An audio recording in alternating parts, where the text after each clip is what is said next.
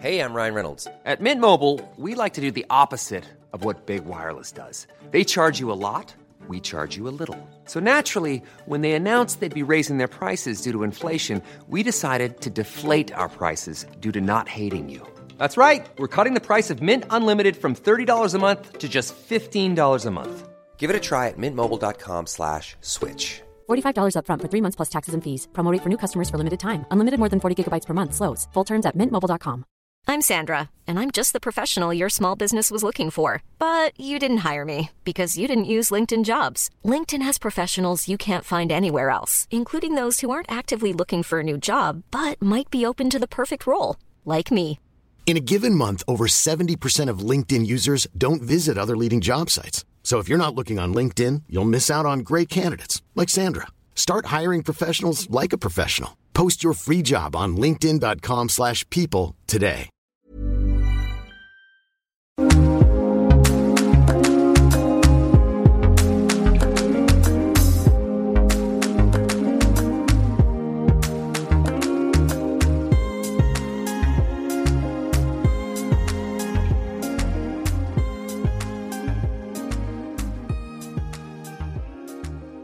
Welcome to Ireland's Birth Stories, a podcast created for women to share their experiences with pregnancy and birth. My name is Cora Gernan, and I've created this space to enable women to share their experiences from start to finish without feeling shy about the detail. The podcast is currently brought to you by Waterful plastic free baby wipes, which contain 99.9% purified water and are both fragrance free and alcohol free. The wipes are made from natural cellulose plant fibres, making them so much softer and kinder to delicate skin. Waterful baby wipes are hypoallergenic, having been extensively tested by dermatologists and are approved by the Skin Health Alliance and Allergy UK accepted by the National Eczema Association and are also certified by Cruelty Free International and the Vegan Society. Waterful baby wipes are 100% plastic free, 100% biodegradable, and 100% compostable. Breaking down in a matter of weeks, they are the best choice for our planet and also your baby's future. Available for purchase in Tesco, selected SuperValus, and can be bought in bulk size on Amazon. Kindful, mindful, and waterful. I love that I'm sharing my conversation with Fiona as the first episode of 2022, and what a beautiful conversation we had. So, Fiona, who many of you will know on Instagram as Mama Magic, is a pre and postnatal yoga instructor. Her classes are regularly booked out. She's so passionate about what she does. She has really nice, she holds a really nice space for conversation in her classes too, which I think is really important. And yeah, I link actually link her Instagram page here for you for those of you who are interested we have just a gorgeous conversation about her three home births. Um, she gave birth to her first little girl uh, under firelight at home with the support of her husband and her midwife. Her second home birth was basically on the landing um, with her little girl in her bedroom listening to those noises that her mama was making, bringing her brother into the world. And her third home birth was outside beneath a tree with the sun on her skin, um, supported by two midwives and her husband. So, such a gorgeous experience. Fiona also suffered early pregnancy loss quite recently, and she really dives into that. So, I think there's a really important message in Fiona's story.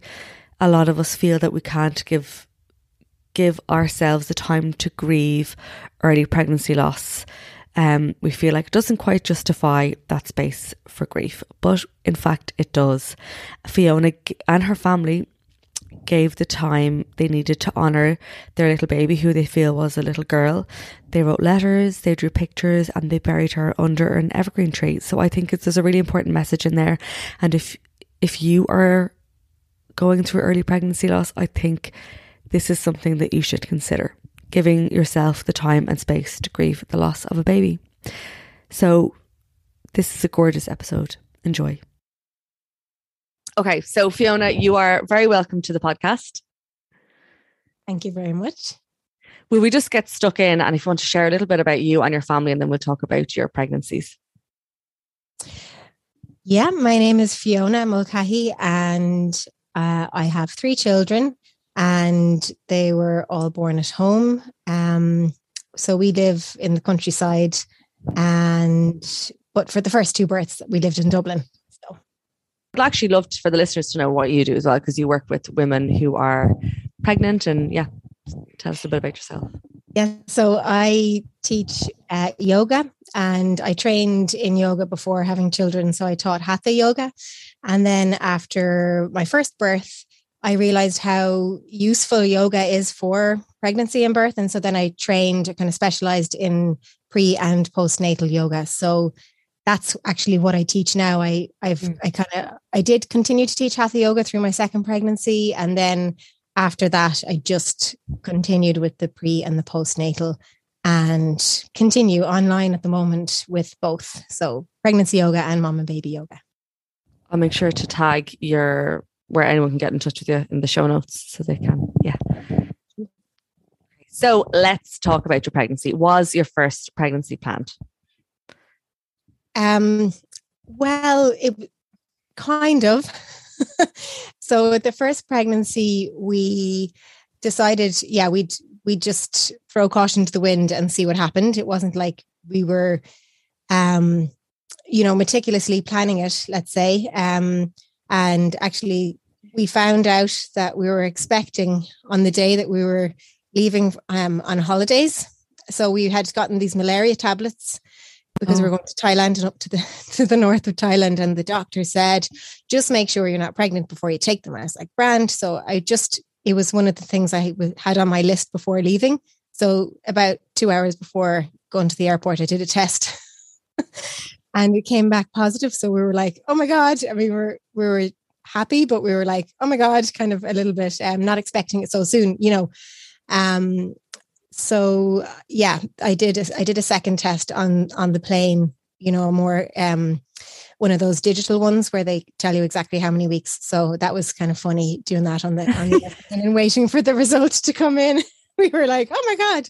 So we had about five weeks in Thailand for that news to sink in. Um, and it was great. It was, it was really, it was amazing to have that space, just the two of us to, yes, yeah. come to terms with the fact that we are going to be parents, but also I started to crave potatoes, which wasn't great, you know, um, being in Thailand. So it was kind of funny.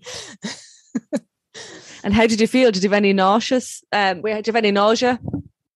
Yeah, I, yeah, I did have a bit of nausea, all right, and a very, very keen sense of smell. So that wasn't good in some of the places we were. Um, so I did yeah, suffer. Imagine, that, but um, but yeah, it was once I was home. Actually, I was fine. Um, I got got home. We're about eight weeks eight weeks pregnant, I'd say, when I got home, and I just felt better being at home. You know, usually, like I before becoming a, mom, I was really like I've traveled a lot and everything, but I think a lot changed then. You know, yeah. Um, once once I was expecting and now a parent. um, but very soon after we got back, we decided I started to research what kind of birth uh, we wanted to have, and I was lucky because I had two friends that had given birth um, that same year who were really kind of were they were really um yeah they were just really open and honest you know with, with their birth stories. And i was really glad now in hindsight because one of them had a very traumatic birth and she, she, it was a hospital birth and one had a really peaceful beautiful birth and it was a home birth. So that really helped me make my decision um, as to what what path we wanted to take. But also i did i did a lot of research and i rang up lots of different obstetricians but i couldn't obviously speak to any. I just got the secretary you know and i really just wanted to talk to you know to see what to get a feel for different people that might be caring for me. And then when i rang around the local home birth midwives and there were a couple in the area that we lived in in dublin at the time and got talking to one and she's like look you don't have to you know agree to anything let's just meet up and see see what you think and then so uh, she came over to our house one evening and she stayed for about two hours. And after that, the rest was history. She was amazing. She was just really relaxed and calm and just let us ask any questions we needed, you know, and and she she really was really reassuring. She was like, look, you know, if at any time if at any time you want to change your minds, that's perfectly fine. It's you know, it's it's your pregnancy, it's your birth, it's your baby, you, you know, you get the choice. So, um, but both of us really liked her. Um, and when we looked at the different, you know, the amount of times we get to meet her and the amount of time we'd spend with her and and everything, it just was a no brainer um, to go with that path. Yeah. And what year was this? Sorry. So this was in in 2011. Um, Okay. Our first will be 10 in March.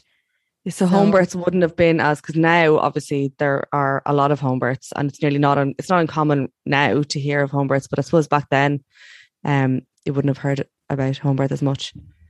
That's true. Yeah. And even when I asked my GP, you know, we went into, you know, the first visit with the GP just to kind of confirm the pregnancy and everything. And I told her that we were thinking of home birth. And she was like, why would you do that? You know, and she had had a birth and a positive birth in a hospital and she was telling us all about it. Um, but I thank we thankfully we didn't let that change our minds. You know, we I just when we when we decided I emailed her and said, look, this is what we're planning. She said, That's grand, you know, and um yeah it was yeah yeah we were just very lucky i think that you know that i i had heard of it um i had heard of home birth. I think that's the main thing. A lot of people have haven't heard of it you know? Yeah. and um and then once we met the midwife you know that was it. We just we knew she'd be great. And and she was also like you know really practical. She's like look um you know if a transfer happens you know it'll be for a reason and i was fine we were fine with that. It wasn't home birth or nothing you know? And Yeah. so we went along with that So I want to make sure that we get all of your experiences in. So will we dive straight into your final trimester and the first signs of labor? yeah so um yeah I had a really good pregnancy and met with the midwife i think it was i can't remember how many times we met her a good few times anyway during the pregnancy and then coming up to the birth um i decided to take two weeks uh, like two weeks before the our due date to take off work and then it was about a, week later so a week before my due date I I started to feel it was a Friday night and was due, I wasn't due for another week and um, I just started to feel really funny and went to bed and had a couple of bouts of diarrhea during the night and then the next morning um, was feeling very mild contractions, you know, and kind of were I was like, is this it? And and then we were like, we think this, I think this is it. Um, so the thing was though, um, because we thought we had another week, if not more, before you know the baby was coming. We had a few things that we still had to do. That we like we had to buy a few things. So um, anyway, we rang rang my midwife and said, "Look, um, we think today's the day. This is what I'm feeling. I was just feeling like cramps, you know, just really light cramps, but they were regular enough, you know, every 15 minutes or so. So um, she was like, that's fine. Just keep me updated. And I said, look, we need to get a few things still. And she said, that's grand. Just, you know, just keep me updated. So um, just had breakfast, got dressed and went out, went, got in the car and went get a few things. And we had to get incontinence sheets. I know now they, they bring it to you, but back then we had to get our own. And there was only one chemist. We went to a few and there was only one chemist in the in the city center. So we had to go there but i just stayed in the car and my husband went in and he got it. He got the stuff but it was it was funny like it, looking back you know going along the road and getting him to stop before the speed bumps and stuff you know like don't go over that speed bump until this contraction's over kind of thing. Um so it was fine but it was a pity we had to do it i suppose you know but um so we got the few things that we needed and came back to the house and you know was filling filled my midwife in every couple of hours on how I was doing but they were still quite regular the the contractions. Now they were very mild and manageable just had to stop and breathe and continue. So we just kind of continued with the day with what we had planned. So I just folded some little clothes for the baby little that people had given me and, and stuff. Um um, and had some lunch and just kind of chilled out. And then at around four in the afternoon, I rang rang the midwife, my midwife again. Colette is her name, and she's she only lived about ten minutes from us, so it was really it was great. Like it was really close, you know. And she's, I said, look, I think I'm going to start using the tens machine because I feel like I need something extra. And she said, yeah, that's grand. And that's actually a tip I got in um, I went to a home birth meeting. Excuse me. At the time, there was a home birth association, and they did kind of meetings in people's houses, and it was brilliant. Like I, I went when I was about. Actually, I went about a couple of days before I went into labor. Actually, kind of luckily, and someone had said that, like you know, don't be afraid to use the tens early on. So I did that and I started using it, and I hadn't actually taken out of the pack before that exact moment. So uh, just to learn how to use it, but it was fine. Like it's easy enough, and um use that for a few hours. And then she came over to, she called over to the house about six and, um, you know, she checked the baby's heartbeat and she asked, um, we decided that she would do a VE, vaginal exam, just to check how I was doing. And she did, and I was fully effaced. I hadn't started dilating, but I was fully effaced. And she said, That's grand. Um, and she said, Look, we probably have a long night ahead. So I'm going to can I just rest in the room next door? And I said, yeah, that's fine. It was, it was kind of comforting to know she was right there, you know? Yeah, it was really nice. So, um, so she just went next door and I just got comfortable. I had, I had a birth ball, had the tens, had some music. And in the end, I just sat in a cross-legged position and with the tens machine and listening to music. And I was there for a couple of hours and I didn't, I really liked that just being in my own space and not having anyone near me. In the meantime, my husband was started getting the pool ready downstairs. So um, we hadn't done a trial run or anything. So it was, we weren't really very prepared. Like, you know, we, we thought like we had all this time, you know. But anyway, um, so he was downstairs getting the pool ready and um, then I, so I was upstairs and they were check, you know, he was coming to check on me and everything, but mostly I was just on my own. And I actually really liked that. Really liked just having me in my room, sitting on the floor. And um, I was listening to music. I was listening to Krishna Das, really just kind of chanting. Um, and that's music that I associated with my yoga training and a lot of the kind of inner work that I had done um, in in my yoga training. So it was really lovely. It was just it was really really nice um, part of the labor. And as it kind of progressed, I started to visualize ocean waves. This just really helped me. And it was some it wasn't something I'd seen anywhere or practiced or anything. It just came to me. And I don't know why, but it really helped. I just kept visualizing each time a contraction came. I just kept visualizing it was like a wave going through my body and kind of leaving. And it was incredible. I really, really enjoyed that. Um, that part of the labor. So then a couple hours later, um, I I think Colette must have called, checked in on me or heard me. I was making a bit of noise at that point. And I went, I said, look, I need to go on the loo, or maybe I just went on the loo. I can't remember for sure. Um, I just got on the loo and she kind of made it a bit comfortable for me. She put a cushion behind me and was checking on me and everything, make sure I was okay um, like just checking the baby's heartbeat, that is. And I, I stayed on the loo then. I sat in the toilet for another hour or two and I found it really good for like the gravity and just for the privacy and just kind of release, just, you know, you're just used to kind of releasing on the loo. So I just felt like it was just releasing and it was brilliant, um, really helpful. And they were, it was progressing, like I was, it was getting more intense and I was still using the tens and I was upping the you know, the intensity on the tens as the contractions were getting more intense. And while I was on the loo, they decided that they, because we hadn't um, any dinner planned, my husband decided to to ring for a pizza to get a delivery. And so I was sitting on the loo and then I heard, and I was up the top of the stairs. Um, you know, it was a terrace house in Dublin we lived. So I was, I was sitting on the top of the stairs in the loo in the bathroom and I just heard this ding dong, and then the pizza guy arrived. I was like, this is hilarious. Um, uh, you know, he has no idea what's going on exactly. at the top of that stairs. he had no idea there was, you know, a woman in labor. But anyway, so uh, Glenn, my husband, and Colette, they had the pizza, and I did briefly think about it, but Colette was like, "Look, what goes in must come out," you know. So just yeah. think about you know, after you have your baby and stuff. And I was like, yeah, you're right. Like fiber is what I need, not pizza. But um, it was fine. I didn't, I didn't feel hungry. I was just in in the zone anyway. And so they have their pizza downstairs and I continued to labor away. And then at about 10 p.m., um, they, they basically came up and said, look, right, the pool's ready. The pool, the correct temperature, it's full enough and it's ready to go. Do you want to get in the pool? And I was like, yes. So um, we they helped me downstairs and I think at this point I just kind of stripped off and they took off the TENS machine from my back and I got into the pool.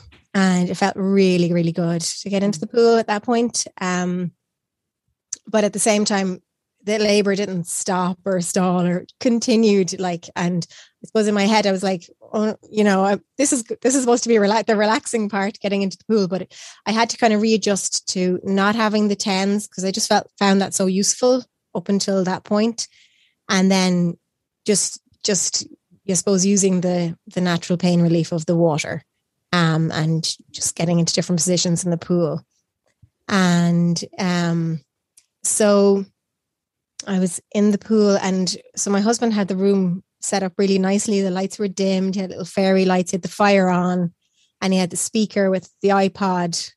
I'm Back when we used iPods mm-hmm. on, on the speaker, and he put on the I had been listening to the hypnobirthing, the gentle birthing, hypnobirthing during my pregnancy. So he put that on and it was great. Like I especially loved the affirmations. I was like, just put that on repeat. Yeah, you know, yeah. like I can do this kind of thing. And so it was lovely. Like it was just a really nice atmosphere. And um and Colette had one of these um torches, you know, with the a head torch, like what the cavers use. so she had that in her head, I guess, so she could have her hands free because it was quite dark. So every time I'd have a contraction, she'd check, you know, check the baby's heartbeat and and, and all that. So, um, but it was lovely. I kind of felt like the pool was like my safe place. Like I, you know, um, it, it just felt great to have that kind of barrier around me nearly i don't know it was mm. lovely it was it was really nice and and just the water just it felt so light you know compared to how, um, how I was in the other positions I had been on the loo and you know sitting down. So it was really really nice. Um, and it just the intensity just went up up up. You know, and I was drinking a lot of water. Um, and I just then needed I I needed my husband then at that point, and he just sat in front of me and he held my hands, and I got a lot of strength just from looking into his eyes you know, and he just was like, held my stare and we just like, there was no words needed. It was just, I believe in you. You can do this. You know, that's what I felt from him. Mm. And I could just feel his strength. And I'm sure he could feel my strength as well. And it was, it was amazing. Like, and, and Colette was, she was, she was so calm and she was just such a lovely presence, but I could, she was almost not there, if you know what I mm. mean. It was like, it was very intimate. And I'd say I was in the pool about an hour and then I felt my waters pop. And um, that's when then it just, the intensity just went up after that. And yeah, I just continued to breathe, look into my husband's eyes, drink water, and just, you know, um, the, the contractions got more and more intense. And at one point, I suppose she must have um, it was probably around transition actually because I think she did say to me, right, it was coming up to midnight, you know, do you want your baby to be born on the 24th or the 25th? And I was like, the 24th, you know, like it has to come now, you know. Um, but anyway, she was born a little bit after midnight in the end, but it was just, it really helped me to be like, yeah, I can do, it. you know, I can, yeah. I can get it before midnight.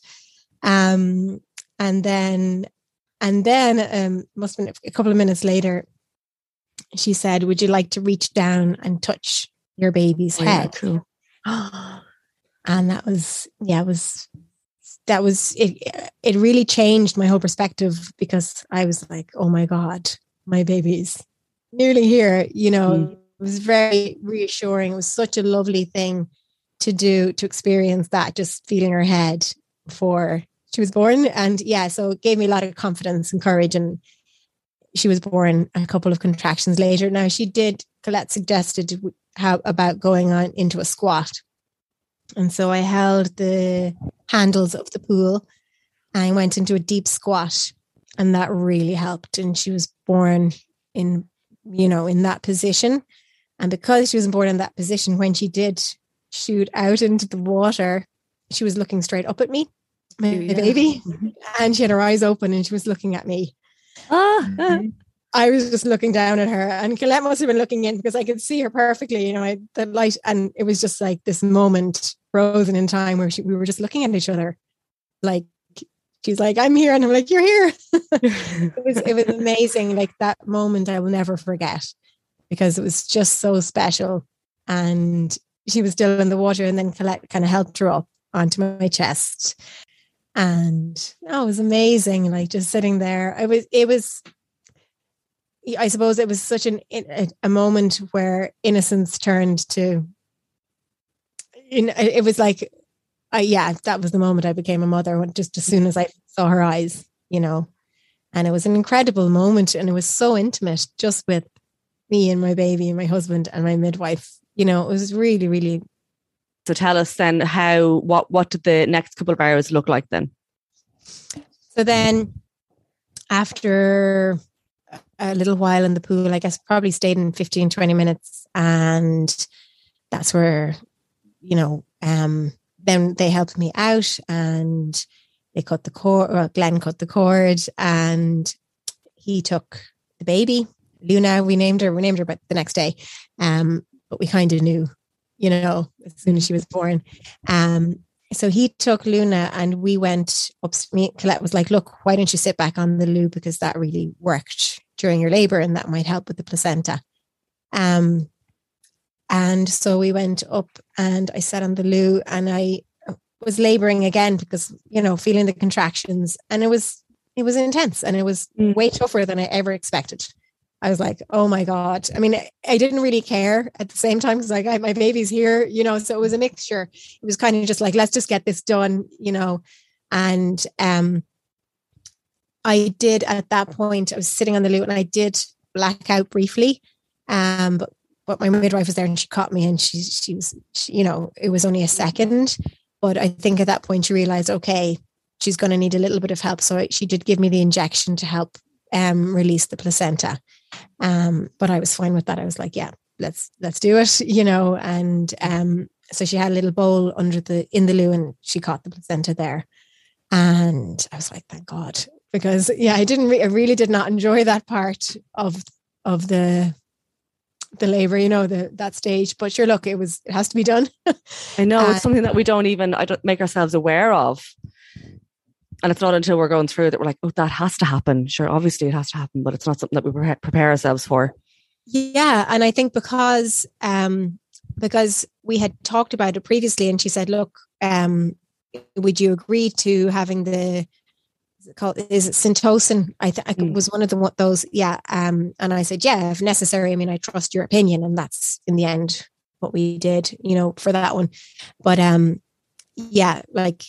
Uh, I think a lot of times in hospital you don't really it's it's kind of routine just to, to give the injection so um yeah so anyway she kind of just we went into the bedroom then and just kind of she checked me and i did have a little bit of tearing uh not much a little bit so she stitched me up at that point and glenn was there with the baby and we once she was finished with that with the stitching um she gave to me no I, she did latch on in the pool um Okay. a little bit, you know, I try and help the placenta along. And obviously, because it's good to latch on early. Um, but then she she latched on again at that point uh, in bed, and she kind of showed me how to feed uh, lying down and um, sitting sitting up, and it was great. Yeah, um, she yeah she had a really good latch. Um, but yeah, so then she kind of just tucked us into bed, and we went we just went to sleep, the three of us. Oh no, she did the newborn checks first. Sorry. So she weighed her, checked all her fingers and toes and hips and all the rest. Um, yeah, so she was she was six six pounds, twelve ounces or something. And Colette just said, That's a perfect size Mm, yeah, baby for a small yeah. woman like you. And I was like, okay, because I'm like five three and you know. Um yeah, so it was lovely. Like she was, she was kind of, uh, you know, a, she, a person of few words, but the ones that she said really, you know, were Had weight. Yeah. exactly. Yeah. So then she just came back the next morning to check on us, and every day for the next week. Well, two weeks. Yeah. So that was amazing to have that help. Will we move on to your next pregnancy? Yeah, of course.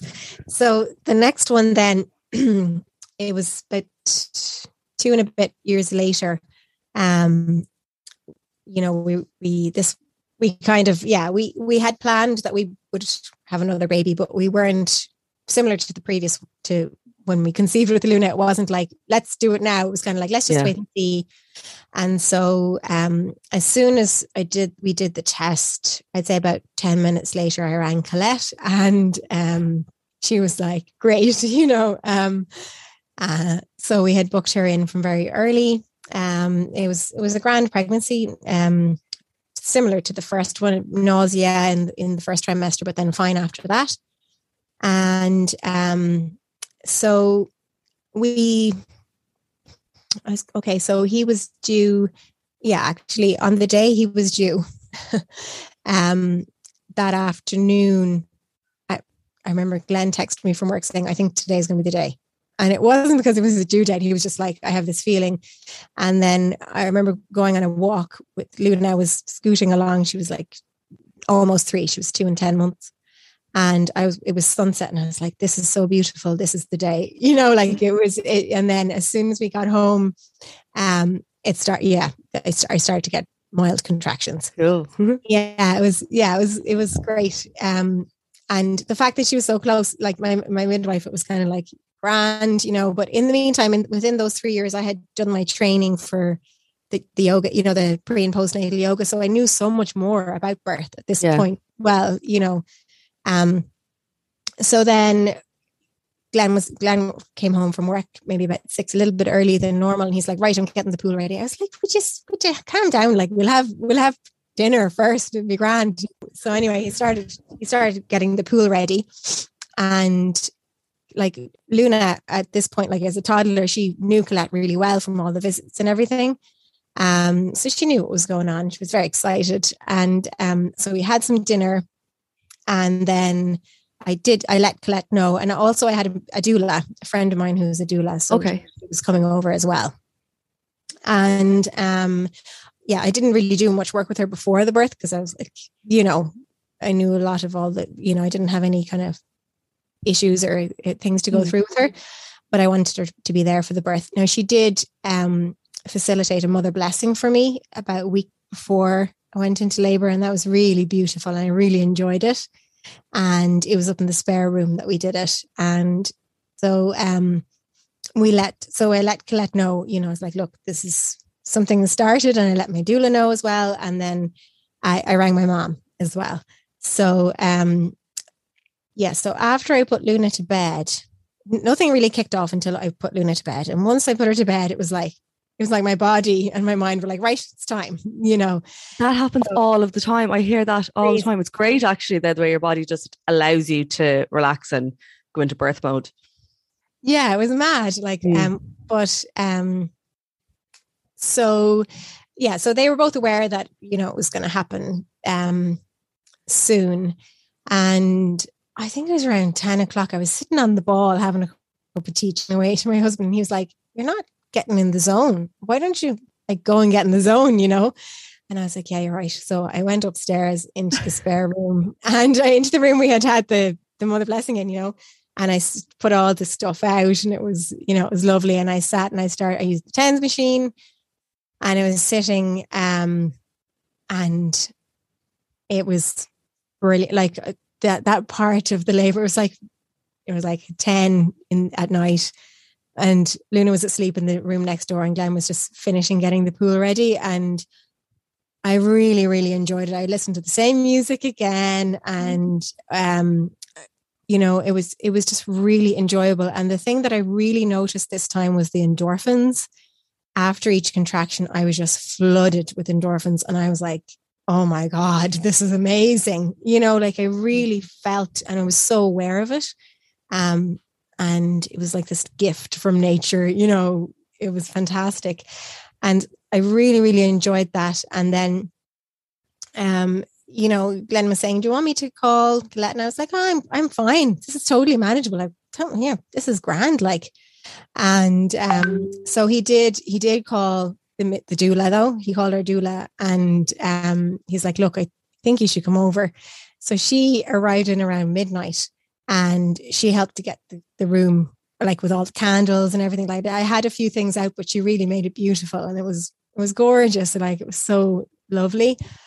And then after a little while, and maybe about 20 or 30 minutes of her being there, I was like, look, I need to go on the loo. And she's like, grand. And then I and she came in with her and I was like, no, no, I need to go to the loo. So I, I shoot her out and close the door. Oh. And, I, and I, like at that point, yeah, I had to you had to do a poo. And like that was a really good, I know like that was a really good sign, but I yeah. was still, like so so in control. Like I was like, this is grand, like, you know. But then um but then my waters broke just after that. And and I was like, call Colette, you know. Um, I was like, yeah, it's it's time to call her. So they called Colette and um I stayed on the loo for a while and it was great because um my my doula sat on the ball in front of me and she was kind of, you know, using pressure and different things. Um and it was lovely. Um and then uh I was like, it started to get like really intense. And I was like, like if if I was in hospital, I would be calling for an epidural now and there. And I was thinking that to myself. But in hindsight, it would have been too late, you know. Um, yeah. Even if I had been there. Um, so I kind of it was it was getting very very intense, and I'd say my doula kind of realized that, and she was like, "Look, let's let's go on all fours." So I got off the loo and I was got on all fours in the landing, and it kind of calmed down and um, it was calm for a little bit, and then it was like the bearing down. I could feel the bearing down. So, um, yeah. So it, obviously, my baby was coming further down, and he was crowning. And um, my doula said, "Glenn, get some towels. Uh, would you like to catch your baby?" oh, uh, Colette hadn't arrived yet. Colette hadn't arrived yet. Now it was January and it was very cold, so it was icy. So she was de-icing right. her car, even though she was only 10 minutes away. Yeah. De-icing her car. So it happened quite fast. You know, from the time that the waters broke to the time he was born was maybe 10 minutes, 15 max. So um yeah, so he went and got the towels and in the middle of all that, I heard, Mama. oh my God.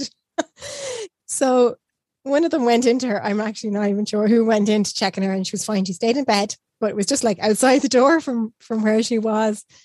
And I do uh, one other thing I remember is I looked up at one point. I was on all fours in the on the landing. It was a very small landing, and I looked up and there was you know one of those little little Tikes cars, those plastic cars. Yeah. And that was looking in front of me. It was right in front of me. I was like, get that thing out of my fucking way. Vision. Yeah it was like that was a wreck in my head. And so they took it away and they brought the candles around me and they dimmed the light. So it was lovely up there. And I was like, Can I get in the pool? They were like, mm, I don't think it's probably wise at this point. You know, I don't think I would have gotten downstairs. Anyway, so um so I was on all fours. Head came out. Uh we waited for the next contraction and then the whole body came out and my husband caught mm. And oh my goodness. Yeah, it was amazing. Like at the time I was like it was kind of shocking because yeah, yeah. so fast, but he caught him and he handed him through to me. And the first thing he handed him through legs first, and the first thing I saw was his was his private was his penis. I was like, "It's a boy," and it was kind of funny, you know. So it was on my daughter's eyes first, and on my son. Anyway, yeah. Uh, you know, it was hilarious. And he had his face was all kind of crunched. His eyes were closed, and his his his face was all kind of scrunched up. Um, but he was grand. Like he he did. He had the cord around his neck, but my doula took that off, and it was fine. Okay. I hadn't. I I didn't even see that. I heard after, but um, yeah, he was crying and everything. And about uh, so then straight after that, my husband went into my daughter. She was sitting up and she was listening, and he brought her out to the to the landing to meet her brother. Um, he's only probably not even a minute old at that point. But they got the bla- they had blankets around me, and I was holding him, and he was crying, and then we just heard tap tap tap on the door about 50 seconds later and my husband called down, it's on the latch, you know, come on in, up the stairs. And then I'll never forget Colette's face as she walked up the stairs and we're sitting there with the baby and Luna. And um we are like, yeah, the baby came and he was he was in a rush. So anyway, we had a bit of a laugh. Um and then after that, um they helped me down the stairs and he, my, yeah, so the, the baby was still attached to me. Glenn Og is his name. He's named after his dad. His dad is Glenn. So he's Glenn Og. And because he caught him, you know, and um, we walked down the stairs and then I got into the pool. And that was literally the best feeling yeah, ever yeah. because it was like all the work was done. I just got in the pool and it felt fantastic. And then Luna, of course, wanted to get in the pool too. So she oh. stripped off and got into the pool. oh, Fiona. My God. Did Glenn get in? No.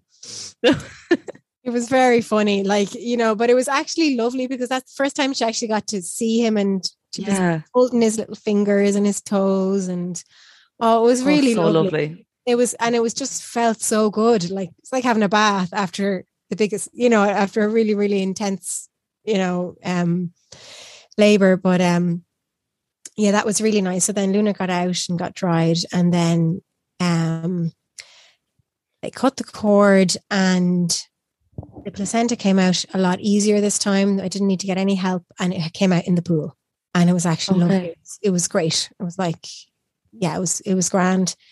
Um, and so then uh, I got out of the pool and sat on the couch, wrapped up in blankets, baby on me, and my doula gave me a foot massage and then I they gave me some granola that one of the moms had made for me from the mother blessing and it was just like I, I felt like it was a celebration. It was such a lovely yeah. and like I rang my mom and I was chatting to, telling her and Glenn rang his mom and he was telling her and it was it was really lovely but it it was definitely a bit of a shock how fast it happened because like he was born just after 1 a.m., you know, and I was still downstairs at 10. Like it was two hours basically, 10, yeah. 11, 12, three hours, sorry. Um, so yeah, it was it was intense, but we did a lot of processing. And I was I was upset that Colette wasn't there. Um, you know, in the in the hours and the days afterwards. But I suppose we talked a lot about it. And then I kind of realized it would have been very different if she had been there and it was for a reason, you know, and it was it was good. It was great. So it was unassisted, but unplanned, unassisted. yeah. Um, and yeah, it was just it was just because it was so fast, and she was de-icing her car basically. If she hadn't, if she didn't have to do that, it would have been she would have been there, you know. And so, did you feel you had to like come down off that shock over the, the the days that followed? Yeah, it definitely took a lot of processing. Um, but she was great for just talking through with me. I talked with my doula, I talked to my husband. I wrote his birth story and all of those things really helped. Yeah. I mean, in, in the end, now, now I look back on it and I, I'm like, that was absolutely amazing. You know, I'm, I, I don't feel any, any shock now. You know, I, it, I've processed it all, but it was, I think, I actually think having a baby in general is quite shocking to your body. Yeah. Oh, but this was, um, you know, it was I suppose because it was so fast, it, I just I wasn't expecting it, and probably because I felt it was so manageable up to a point, and then it just got very intense, you know. Mm. Um. So yeah, but yeah, so it was, it was great though. Like, and again, she was, um, my midwife was, and Glenn Og had a tongue tie, and my my midwife she's a lactation consultant as well and she's a La Leche League leader as well. So she's she was amazing and she actually drove me to the place where I got the t- the tie released and everything. You know was, she was a great support in the early days. Um yeah so it was, it was lovely. But I did I I also found that transition from one to two like I absolutely loved the the early days and weeks and months uh, as a mom of one child but I found the days and weeks and months after having a second child really, really hard. Um, I just, I just found it really hard to juggle. You know, I got used to it in the end. I think I just had to release ideas of being a perfect mother, you know, I'm like, okay, Yeah. I'm I'm good enough, you know, and that took that took a bit of readjusting. So when did you decide to try for number three then? Just considering you felt that way, um, how long did it take you to make that decision? Or did you make that decision? yes, we did make we did make that decision, and yeah, I was just like, yeah, I, we had moved from Dublin, um, you know, which which was something we wanted to do for years, and we had more space, and we had a nice, you know, space in the house and space in the garden, and I suppose we were at a really good place. You know, this is exactly what we wanted, and um, I suppose two two and a half years had gone by, and yeah, I was just like, let's go again. And Hi, this is Craig Robinson from Ways to Win, and support for this podcast comes from Invesco QQQ. Invesco QQQ is proud to sponsor this episode and even prouder to provide access to innovation for the last 25 years. Basketball has had innovations over the years too. We're seeing the game played in new ways every day. Learn more at Invesco.com slash QQQ. Let's rethink possibility. Invesco Distributors, Inc. I'm Sandra, and I'm just the professional your small business was looking for. But you didn't hire me because you didn't use LinkedIn jobs. LinkedIn has professionals you can't find anywhere else, including those who aren't actively looking for a new job but might be open to the perfect role, like me. In a given month, over 70% of LinkedIn users don't visit other leading job sites. So if you're not looking on LinkedIn, you'll miss out on great candidates like Sandra. Start hiring professionals like a professional. Post your free job on linkedin.com/people today. Ready to pop the question? The jewelers at BlueNile.com have got sparkle down to a science with beautiful lab grown diamonds worthy of your most brilliant moments. Their lab grown diamonds are independently graded and guaranteed identical to natural diamonds, and they're ready to ship to your door. Go to BlueNile.com and use promo code LISTEN to get $50 off your purchase of $500 or more. That's code LISTEN at BlueNile.com for $50 off. BlueNile.com code LISTEN. Hold up. What was that? Boring. No flavor. That was as bad as those leftovers you ate all week. Keke Palmer here, and it's time to say hello to something fresh and guilt-free. Hello Fresh. Jazz up dinner with pecan-crusted chicken or garlic butter shrimp scampi. Now that's music to my mouth. Hello Fresh. Let's get this dinner party started. Discover all the delicious possibilities at hellofresh.com. my husband's like, Are you sure? Back to all the same again. I'm like, Yeah, yeah, definitely. So um again, we kind of just yeah, let it happen. And uh, a couple months later it did. And we again I rang Colette and um I was like, I'm like an hour from Dublin now. You know, we're in County Laois, but it's very close to the motorway and just an hour from from Dublin and I was like, Would you take me on again? And she's like, Yeah, yeah, yeah, yeah, I will. So I was like, Great, you know, um, we had such a good, you know, relationship at that point. And I suppose she felt there's there's not she didn't have to build up a relationship. We had it already, Yeah. you know, so there wasn't Yeah. that um, you know, she, she didn't have to put all that effort in. I suppose maybe that's how she's thinking, or just yeah, I was I was lucky that it worked out, you know, and that she was available and that she was happy to make the um, make the visits down to me. And so on the third pregnancy, um, so it was about three years between each one. So yeah, it, it was fine. It was again the first trimester trimester I found difficult, but um, after that it was fine. It was just just nausea. I wasn't actually sick, you know, physically sick Mm. But it was the nausea. And once I was into the second and third trimester, I was grand, and he was due in July 2018. Um, so It only was. a month between our between Oliver actually, and yeah.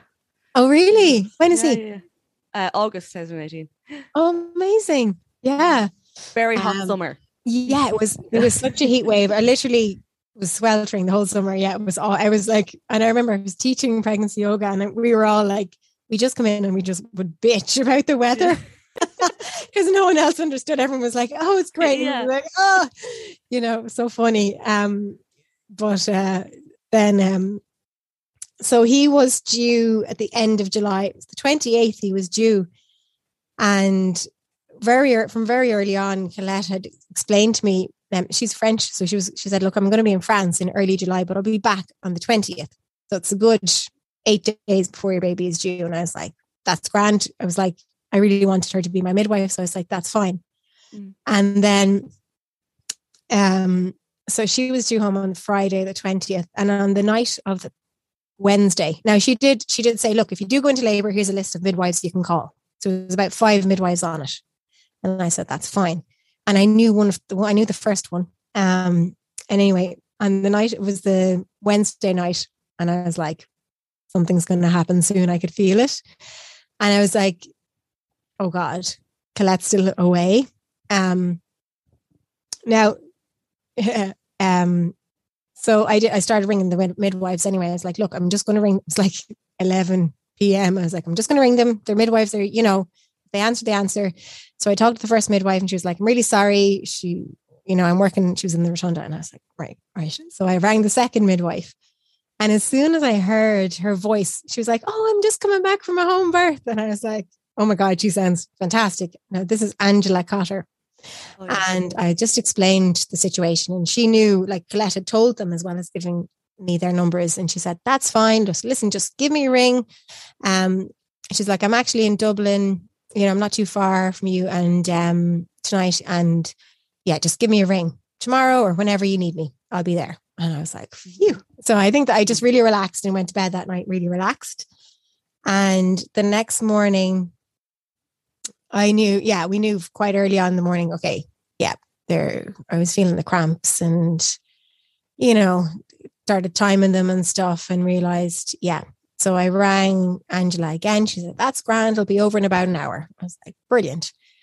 So, um, yeah, another really, really hot day. And so Glenn and the kids were putting the pool together in, in the sitting room. And, um, he so yeah he's like an expert at this time he had it built in like an hour or something it was crazy like but this time we had an electric shower we didn't have an electric shower in the place in dublin so it was like easier you know we had a, you know it was easier to fill it and um so i just like had a shower got dressed i wore this lovely flowery sun sundress i hadn't planned that or anything but it was just a really nice day and um, about an hour later, I also rang my mom and I said, "Look, um, can you come over? Can you be available to come over?" And she was like, "Yeah, you just let me know when. I'm just doing this. I'm just doing that." And I was like, "No, no, no, no. Can you like come over?" you know, she's like, "Oh yeah, I'll be over as soon as I can." So the plan was that um, she just kind of be an extra pair of hands for the kids, you know, mind them or whatever if if we needed that. So that was fine. And um, so Angela came over and she had a student midwife with her as well. And I just remember as they were walking in, I was like, the student midwife's going to get great education today. I don't know why. And they were like, she was lovely as well. But she did ask me, do you mind if I have a student midwife? And I was like, no, that's grand. So they came in and we had a chat. Um, and yeah, she was just, she was just lovely person. Really, really nice. Just warmed her straight away. And she was so calm and relaxed and yeah, just such a lovely vibe about her. You know, she was just fit in straight away into the kind of to the family and everything. And uh, so she checked the baby, and then she was like, "Look, will I will I do a VE? Would you be happy with that?" And I said, "Yeah, fine." And so she did, and she's like, "Look, you're you're um you haven't started contracting, or you're not contracting, you haven't started dilating yet." Um, so that's when I was actually really reassured. I was worried it was going to be fast again. Yeah. So I was, I was like, that's grand. And she said, look, I'm just going to stay for a few hours anyway. I have some admin work to do. So would you mind if I just sit at the table here and I'll do that and a cup of tea? And I was like, that's perfect. And she said, you might like to just rest for a bit or, you know, if you want to. So I did. I went to bed and she said, look, the contractions might stop or they might continue. We'll just see. And she was just really reassuring and no rush, you know, just kind of in your own time. It was lovely. And then my mom, mom arrived and she was playing with the kids outside and you know, I don't know actually what even she was doing with them, but they were they were happy. And um, so I started listening to some music and I also started um, using the tens. And I, at one point, I had so many wires coming out of me. I was like, "This, I can't do this." You know, there was tens on one side, and music like um, earphones on the other. So my my husband got me his um, AirPods. You know, so at least I didn't have those wires. And that's I always give that as a tip now for anyone. Yeah, I'm like, just yeah. get the wireless headphones.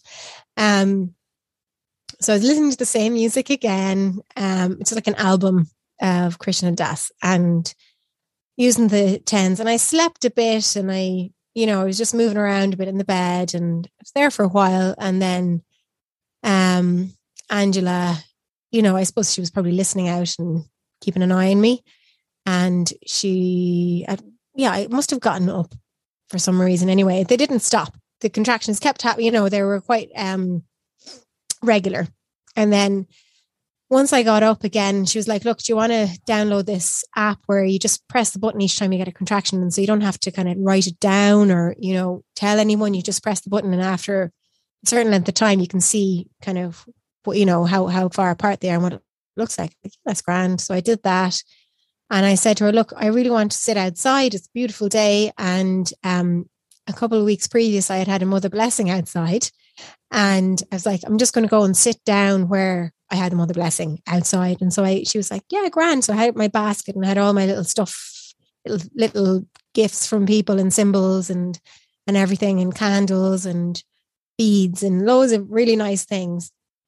I put in my basket and I went and I sat down. I laid out lovely under the tree, under the tree, and I had like a sheepskin under me and everything. Like it was really nice to myself. Photos. I've seen the photos on your Instagram page. So gorgeous.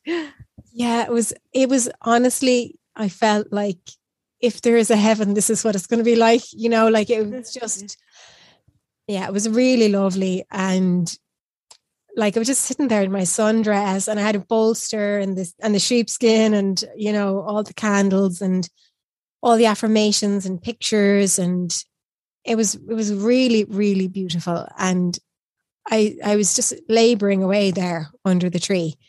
You know, each time I got a contraction, I'd press the, the little thing on the app and I just close my eyes and breathe through it, listen to the music. Um, and it was just it was a beautiful day it wasn't too hot you know the sun was coming in out of the clouds a breeze was blowing you know it was just gorgeous and Colette, or not Colette, sorry, Angela came out to check on me and she was like, Oh my God, this is so nice. And I was like, I know. and um, she she uh, told me that she had let the second midwife know and that um, you know, so just just let me know that. And I said, That's fine. And and after a while, um, I was there a couple of hours and it was really, really lovely. Like it was just, I was just inviting the contractions in, you know, or the surges. I, I, and I was just breathing through them and I could feel the endorphins coming at the end of each contraction. And it was just like, oh, it was lovely. And um, then I the next time she came out, I said, "Look, I have to do a wee," and she was like, "Yeah, that's that's a really good idea." So I went in to go to the loo, and my husband was making lunch, and um, they were we all sat down. And She's like, "Look, it'd be probably good for you to get some energy." So I said, "Yeah, that's fine." So we sat down at the table to have our tea and sandwiches, and I had the like the earphones around my neck, and every time I got a contraction, I just put in the earphones, breathe through it, and and then take them back out again. And we were having like chats and this, that, and the other. My my midwife was chatting to my mom and husband, the kids, everyone were like, we are just chatting away. And each time it happened. So it was like I felt like it was between two worlds. Like it was there, but every time a contraction came, I just closed my eyes, put in the music, breathe through it. And it was it was lovely. Like it was lovely. Um and then I was like, when I'd finished lunch, I said, I really want to go back outside. I said to Angela, I just loved it out there. I, I just want to go back out. And she said, That's fine. She said, And if you end up having your baby out there, it's grand. Sure, I'll just bring the stuff out. And I was like, This woman is brilliant. And I just remember thinking, you know, she, and that really just made me go, Oh, yes. So it went back out, but I actually needed help to get back out. I, I said to my husband, I was like, Will you walk me back out? I knew I wouldn't get there before another contraction came. You know, like it's a big garden. It's not that big, but I just, I just knew it. So he said, yeah. And so we walked out together and twice I had to stop and we just hugged and swayed standing up through the contractions. And it was amazing. Like the sun was shining and we were just like hugging and breathing through it. And it was like, it was beautiful. And by the time I got to, to the tree, we sat down and he didn't like, that was it. Like he wasn't going anywhere. I needed him at that point. And so I just ended up kneeling and kind of leaning into him. And he was kneeling and leaning into me to kind of give me support. And I was there for a few minutes. And obviously, um, Angela was watching. We have big glass windows so she could see. And she came out pretty soon after. And she just arrived out um, to basically catch the water, like with an incontinence sheet, like literally just in time to catch when when my waters broke. And I felt a huge relief. Like it had started to intensify that like when I got back the second time I went out under the tree and I was there with my husband. So it was very intense. Then when my waters broke, it was very it was like a huge relief. But that's when it ramped up. And yeah. um and I could see like I could see over my husband's shoulder, my mom the two kids had come outside and they were down in the garden. Um, and I found out later that they were reading a book about birth. Oh my You know, the Hello Baby. they were sitting there. I don't know why or how they had that book, but they were sitting there. And she told me that she asked them to stay out, you know, to not come, come any further than the trampoline. So we were like I suppose not to be on top of us or whatever. Yeah, yeah. And um, although I probably wouldn't have minded, but you know, she, you know, she was minding them. I guess she was like, she was there, and I was actually really lovely. I knew that I could see them, and it was really nice knowing they were there.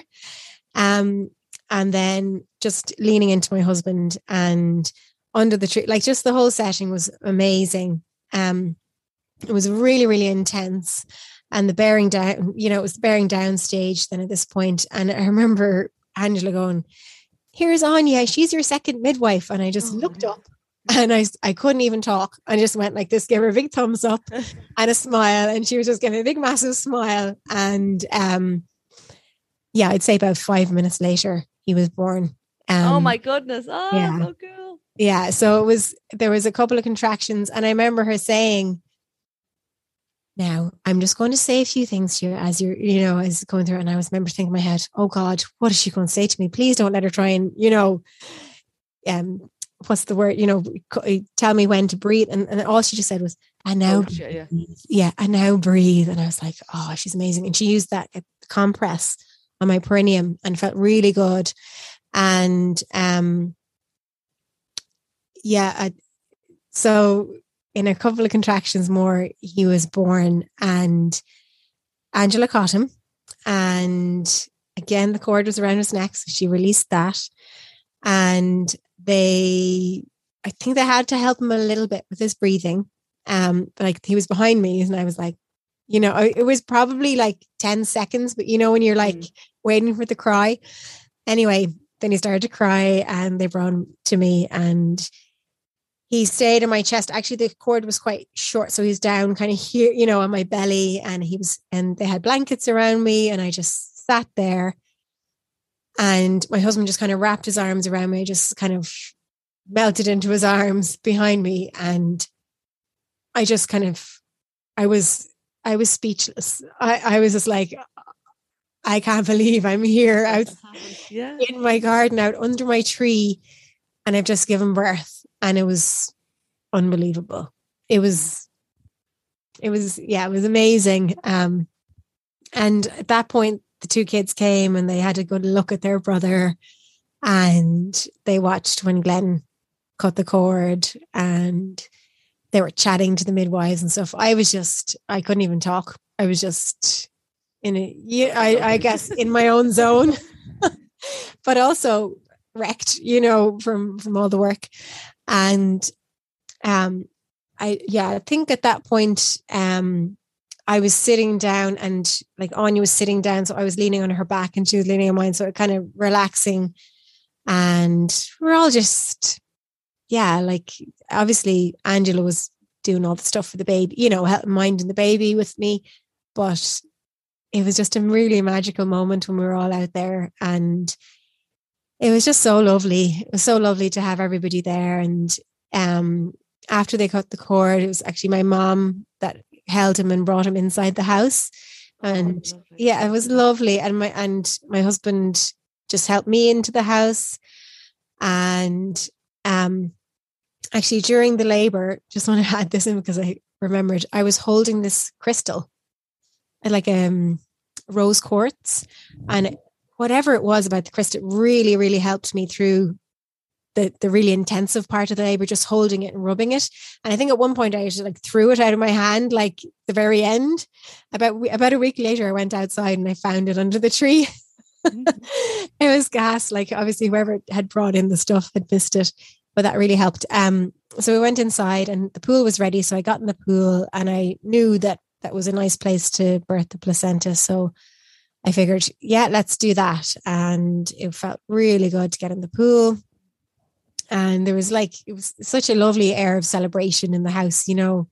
Um, the midwives, like the, the three of them were in there with me and we are chatting. And um, I did at that point bring Saul into the pool with me. Yeah, boy and renamed himself. Oh yeah, when when it was time to find out his gender, my husband just said, "Right there goes the house," and I was like, "What?" I knew it was a boy then because we always had that phrase, girls break your heart and boys break your house.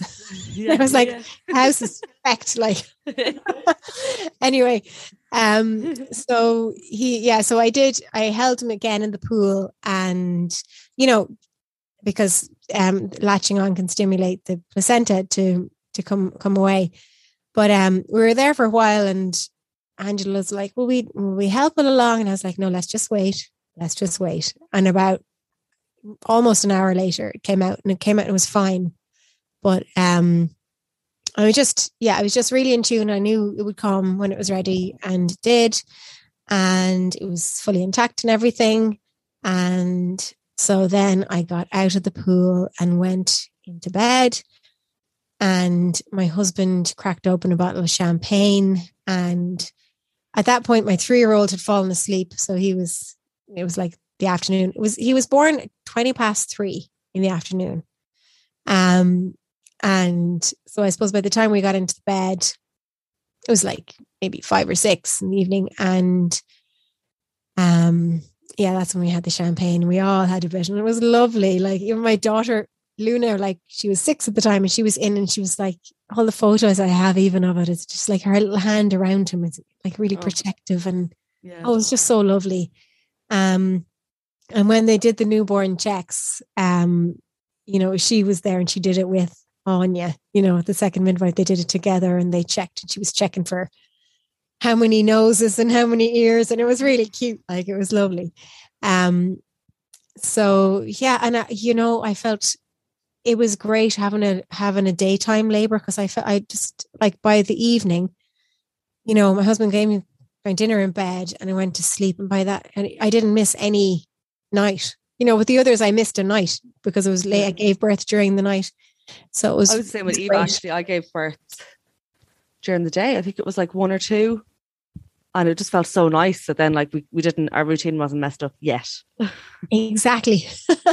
yeah. Yeah. But it was, it was great. It was, I just remember, it just felt like there was a party in the house, you know, yeah, everyone yeah. was just on a high. And I was on a high for weeks, absolutely, like definitely weeks, if not months after his birth. Um, yeah, it was, it was really amazing. Um, and I was just, it was just the one day that I had Angela because the next day Colette came back and she came and she okay. was like, oh my God, he's born.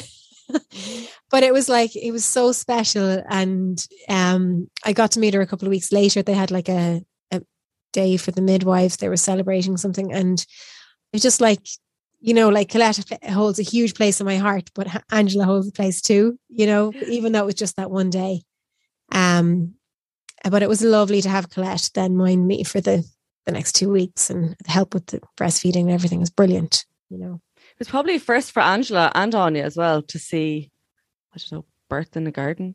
I think I think for Anya it was it was her first birth. She had just come back from Australia, maybe. So she had been abroad, and uh, or, or or maybe she had just signed up. Um, she, I think it was her first birth, having signed up. Now don't, don't put that on record because I. But I think she said that. she was like, "What a birth to come into!" And when when Angela had rang her and said we're outside, she just thought I was walking around. You know, she didn't realize I was giving birth. it was funny, but she was great. Like Angela just gave her the code for the gate. You know, of um, uh, what you call it, like an electric gate. So she just came right in and she was there. Like it was just, yeah, it was it was perfect. It was. I could not have yeah. imagined it to be like that in my wildest dreams if I had ever tried it was so much better than I ever could have imagined. So, will we talk about your fourth pregnancy? Okay. Um, so, about three years later, um, we hadn't planned on having any more kids. Like, I was kind of open to it. Um, my husband, uh, kind of, but like, he was like, I think three is enough. and, um, yeah, so we found out we were pregnant and um yeah, it was it was a bit of a shock because we hadn't planned it. But at the same time it was like, okay, you know, this this could be really good. Um, you know, it was it was took a bit of time to kind of get used to the idea. But um yeah, it was it was fine. Like is you know, like as in and baby number four would probably just slot in kind of thing, you know. Um, and this was in September 2020. So yeah, it was it was a really weird time obviously, you know, with all the lockdowns and everything. So uh, you know, probably a little bit of anxiety um, about being pregnant during pandemic. Well, not probably, actually, definitely.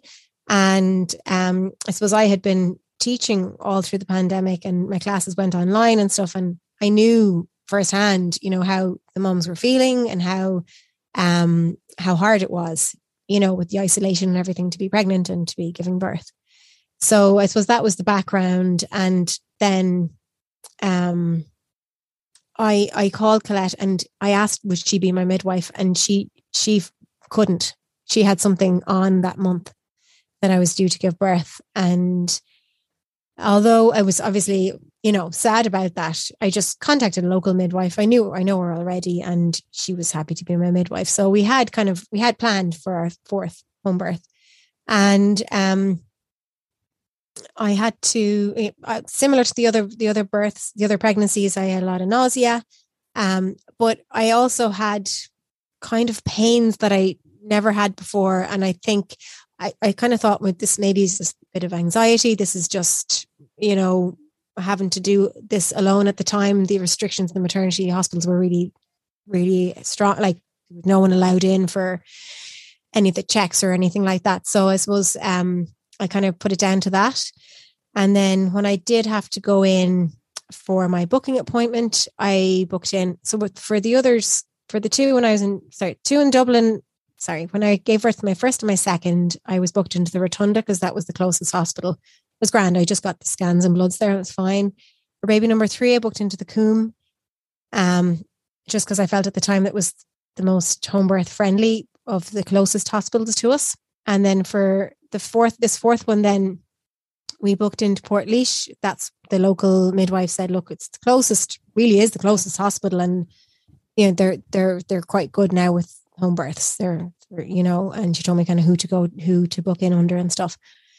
But when I went in, so I was 13 weeks, um, we had told the, child, the kids and family and some close friends at around 11, 11 weeks, and they were all really excited, you know, of course, three kids. And um, yeah, so I went in on my own to booking appointment and yeah, so the first thing I had to go to was the scan, and the woman there was full of chat about the home births and she was lovely. And sat down, she put the thing, scanner thing on my belly, and her whole demeanor changed. And I was like, oh shit. And I just knew. And I think deep down, I kind of knew that something wasn't right, but I kind of just was putting it down to the pandemic or, you know, just, I don't know what I was putting it down to. Um, I suppose maybe in denial, but um, she said, I'm really sorry, but th- there's no heartbeat. And I just, didn't say anything. I just sat there and I was like, um, oh. And um she was really pushing down on my belly and you know, and I was um she said, look, I'm I'm gonna get a colleague in to to get a second opinion, um, just to be sure. And I said, okay. And I and I she was leaving the room and I could tell she was like reluctant because I was sitting there on my own and I'd just been given this news. And but she had to go in and tell um or find her colleague and the, the colleague came in and she she checked me and she said the same thing. And I yeah, I just remember staring at the screen and uh, like she had said, like it's it's going to come up here above you, but she never put it up for me to see. And I was like, why isn't it going to point? You know. But anyway, when she said there's no heartbeat, I understood. But then she did show me, and she's like, look, this is the placenta. The placenta is fully intact. This is the baby, and there's no heartbeat. And she she measured it, and she told me when the heart had stopped beating. It was a few weeks previous and uh, she measured it and everything and she's like look um you know, I'm going to go through some of your, the options you have. Um, you know, I'm really sorry. She was really, really kind. Um, but I, I, I don't think I really wasn't sinking in. Mm. You know, like as in, I, I was hearing her, but I didn't register what she was saying. You know, and um, so she kind of, I think she just kind of gave me a bit of time, and she said, um, look, I don't think you're going to miscarry today or tomorrow or the next day because the, the placenta is quite, you know, the sac is quite intact, but you will miscarry over the next few weeks. And here's some information. You might go home and said, Where's your where's your husband? I said, He's at home with the kids. And she was like, All right. Um, so I said, Look, um, she said, Look, bring this home, read through it, and get in touch with us when you decide what you're going to do. So I just she she escorted me to the door and I just walked to the car. I was like a zombie. I think it's just kind of autopilot. She was like, "Will you be oh, okay to drive home?" And I said, "Yeah." Yeah, but I got in the car and I was just like, I just had to. I just I just rang Glenn. I had to. I just couldn't. I don't know. I just I just needed to ring him. And I and I told him, and he was like, "Will you be okay to drive home?" And I said, "Yeah." So I drove home, got home, went to the sitting room, the kids all sat down. They knew that I'd gone in to get get a scan. So I sat down and I just told them. Um, said the baby's heartbeat stopped. And my daughter, like, so she was eight and a half and she just started to cry. Um, and my son, who at the time was like five, five, five, five and a half maybe, and he he was just like, so so the baby's dead. He was really like, you know, I suppose at the age of just trying to understand it in his own way. And I was like, yeah, and, and it's still inside you. And it, it was really, it was, it was mad, like the, the questions, but I was like, yeah. And so he was like processing that in his own way. And then toddler, Saul, who was like two at the time, two and a bit, he just crawled up to me and he latched on, just started to feed and cuddle me. And that was lovely. Like he, obviously he didn't really know what was going on, but it was nice to feel that, you know, yeah. closeness with him. Um, and yeah, so we just sat there and we kind of talked about it and cried and any questions the kids had, like we answered it as best we could. And it was, yeah, it was really weird. Um, the next, the next week was just kind of like, took me about two or three days to actually register what had happened. And obviously I told, you know, I told my mom and I told my midwife and stuff. And a couple of days later, I was like, look, we're going to have to decide what to do. I also rang my friend who was my doula for my second birth. Now, she was away for when Saul was born, otherwise, she would have been there as well. And she, I talked it through with her and I, I found it really good. I was like, look, what is D&C? What, you know, I just didn't have it in me to go researching online and stuff. I was, and she just explained everything. And I was like, look, I've never had to go into hospital to give birth before, and I don't want to have to do it now. And she said, well, you can just wait. And, you know, I was like, I'm just going to wait. She said, okay. And it wasn't like, it was just, she helped me talk it through the the options, and obviously my husband as well. But he was, as with all the births, he was just very supportive of what I wanted, and he's like, "Yeah, that's fine." And you know, the hospital twenty minutes away, so I knew if I needed to go in, I could.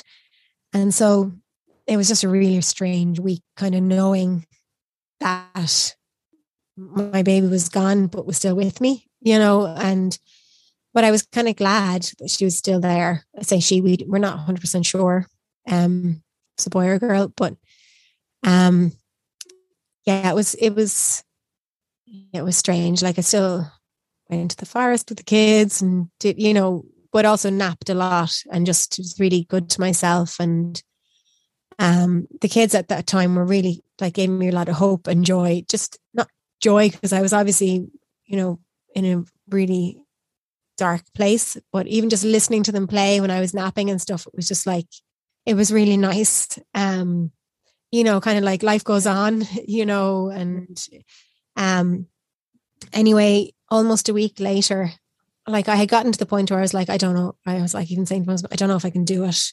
I don't know if I can wait any longer. It was a week later.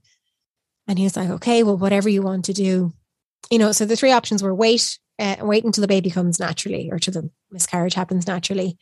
Uh, go in and get some tablets um, that will help to, you know, move things along. But I'd have to do that in the hospital. But my husband would be permitted to stay with me. And the third option was getting D&C, basically surgery. But um, my husband wouldn't be allowed to be with me. So um, so I chose the wait and see just because, as I said, I, you know, I was like, look, labor is not an issue for me. I've done it three times. You know what I'm at. You know, it'll be fine.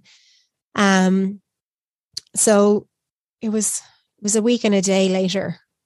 Um, I I started to feel I was like, okay, this is going to happen today. Got like very mild contractions and um, my waters broke and I ran to the loo and um, I can't remember was my midwife or my doula that said have the sitz bath ready. So I used a sitz bath, um, just like a plastic bath that I used to fill up with hot water and drops of lavender oil after the other births just to clean the perineum and the vulva and everything after birth. So I had that ready. To, she was like, just have that ready to catch the baby, you know, when you do go into labor. So I knew that and I had it ready. And in the meantime, I had also set up an altar in my bathroom and I had scrubbed the bathrooms clean. So it's like if I'm going to be laboring one of these bathrooms, we have just two bathrooms. I'm I wanted to be a nice place to labor. So I had loads of things from my mother blessings from from my from my other births, and I had candles and I had things people had given me, like cards and stuff. Um, when when they found out, obviously that um, you know, about the baby's heartbeat and everything, so that I had all those things on the windowsill in the bathroom. And I kind of expected, I didn't know how long the labor would last, but anyway, it was very quick. And um, yeah, so once once my waters broke, I ran to the loo, sat in the loo, and looked down, and the baby was there. Well, it was very small, you know, um, and um, so I called my husband in and we kind of cried and he held my hands.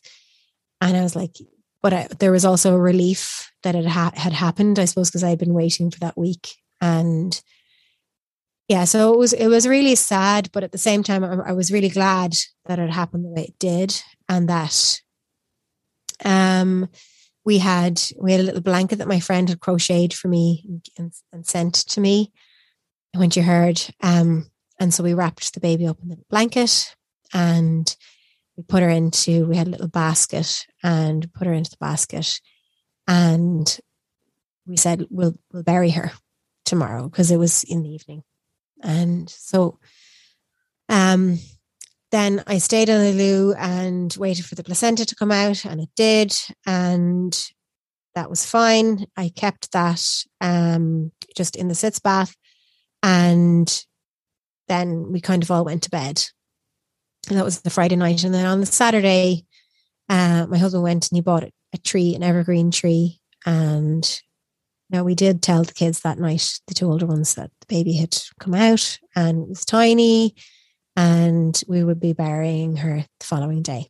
So he went and he got a lovely evergreen tree And my husband and my son um, dug dug a little grave and they buried the, they put the tree in and we buried our baby there. And um, before we did that, like I wrote a letter to her and so did Luna. And Glenn drew a little picture and we put that in with her as well.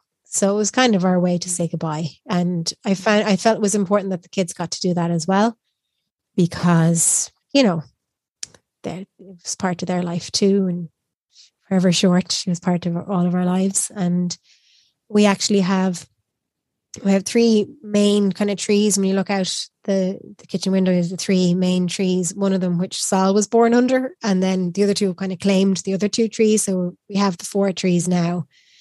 And yeah, our baby who didn't make it is under the evergreen tree. Um yeah. So that's uh that's what we did.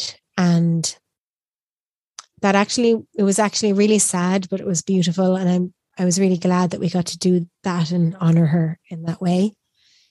But then a couple of hours later, I started to feel really weak. And um, I realized that maybe some of the placenta was still uh, inside. Um, or I presume something like that had happened. Um, so we rang the hospital and explained to them. They said, "Yeah, just come in when you can." So I rang my mom to come to mind the kids, and she said, Yeah. She's like, I'll be over and whatever time she said. And then about another half an hour had gone by and I realized I was getting really weak. And I was like, Look, I need to get to the hospital now. I said to my husband, he was like, Okay, I, am just going to ring an ambulance because um, he, we couldn't leave the kids, you know, on their own and he wanted to come in with me. So we rang the ambulance and they kind of just explained to us what to do. Get a hot water bottle, keep rubbing your tummy, lie down, you know, gave us instructions. So we did that. And um, they arrived shortly later and I couldn't walk. They had to get a stretcher and they um, they brought me through the house. It was absolutely surreal to be brought through the house in a stretcher is bawling. And um, my husband stayed back with the kids and my mom arrived very shortly after that. And so then I went in the ambulance and he followed in the car the kids are stayed at home with my mom. And in the ambulance, I was bawling, and the guy, paramedic, he was brilliant. Like he was just chatting to me, and he he just, I suppose, just tried to bring me out of my uh of uh you know to keep, keep me awake and because I, I really felt like just sleeping but anyway he was just like really reassuring he's like this is a normal thing that we get called for your life isn't in danger because you know i suppose a lot of things were going through my head about what was happening to me or whatever, you know, like, you know, how dangerous it was or not. I didn't know. And then when we got to the hospital, yeah, it was it was late in the evening. Um and they the the part the main doctor there um checked me and she had to remove some of the placenta manually. That was excruciating. And then they had to give me a COVID test. And I was just like, "Did you get away from me? you know, like, um, but anyway, they're like, look, we're going to give you these tablets to help expel the rest of the placenta. There's a little bit remaining. So I said, that's grand and took the tablets. And then my husband arrived with some food as well because I hadn't eaten. And he got, they gave me a room on my own. Excuse me. And they said, look, we're going to keep you overnight, but your husband can't stay, um, stay for an hour. So I said, okay. Um, and yeah, so I spent the night there. And during the night, yeah, it was pretty awful to be honest during the night. Um, like even when we were back in the house before we left, they were like, "You're going to need to bring a bag." I was like, I didn't even know what to pack. Like, you know, it was I hadn't packed anything for any of the other births. Um, I had no hospital bag. Like, but anyway, um, it didn't matter. Uh, I spent the night, and in the middle and during the night, it did. Um, at one point, go to the bathroom and fainted but as I was fainting, I pulled the cord to let, you know, the emergency cord, thankfully, and they came and they picked me up and um I yeah, it was it was pretty awful. They removed the remaining placenta um at that point and yeah, I was bawling and I started telling them about Saul's birth in the middle of all that. I was like, this is my last experience of birth. And I started telling them about him being born on a tree. And it was probably helping me more than it was helping them, but they were like really interested around midwives and stuff. You know, it was just mad. Anyway, um, the next morning then, and I, I actually I was really worried. Then I couldn't go to sleep because I kept I kept thinking that each time I was falling asleep, like I was fainting again. Like I rang the bell and I explained to them how I was feeling. They said, "Look, just ring the bell. Don't worry about it. If you need us, ring, and we'll check on you every now and again." You know, they were really they were really lovely. Um, and yeah, so the next morning I was checked again, and it was completely out, and I was discharged, which was great. Yeah, I was really glad to go home and the kids were really glad to see me and it took weeks and weeks and weeks i suppose to really um get over well, not over it but you know kind of feel kind of normalish again. Um but it was a really hard time because like it was a, it was in november there was a lockdown at the time so we weren't seeing anybody and you know it was it was very lonely. Um but at the same time I told people and like all I got was kindness. And um I got so many people who you know I actually I put it on social media as well because I wasn't seeing people. I was like I'm just going to put this out because like you know this is what's going on. And uh, yeah I just got so many lovely messages from people who I haven't heard from in years telling me about similar things that have happened to them. So it was definitely um I'm glad that I shared it, but at the same time, yeah, it was it was a really awful um yeah, it was it was it was strange. Um, but yeah, I suppose it's nature as well. And I have three healthy children and one that didn't make it, you know, so that's just that's just the way it is. Just acceptance, I suppose. I hope you enjoyed my chat with Fiona as much as I did. I feel she's a fantastic way with words, and I hope the images that she has shared on Instagram really helped you connect even further with her story. So, if you would like to share your story, you know where to get me over at irelandsbirthstories.ie or you can get me on Instagram, but I'm not as quick to respond there, so you're best off emailing me or find me on the website. Have a great week, and I will chat to you soon.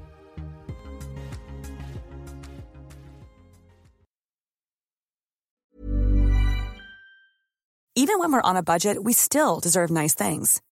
Quince is a place to scoop up stunning high end goods for 50 to 80% less than similar brands. They have buttery soft cashmere sweaters starting at $50, luxurious Italian leather bags, and so much more.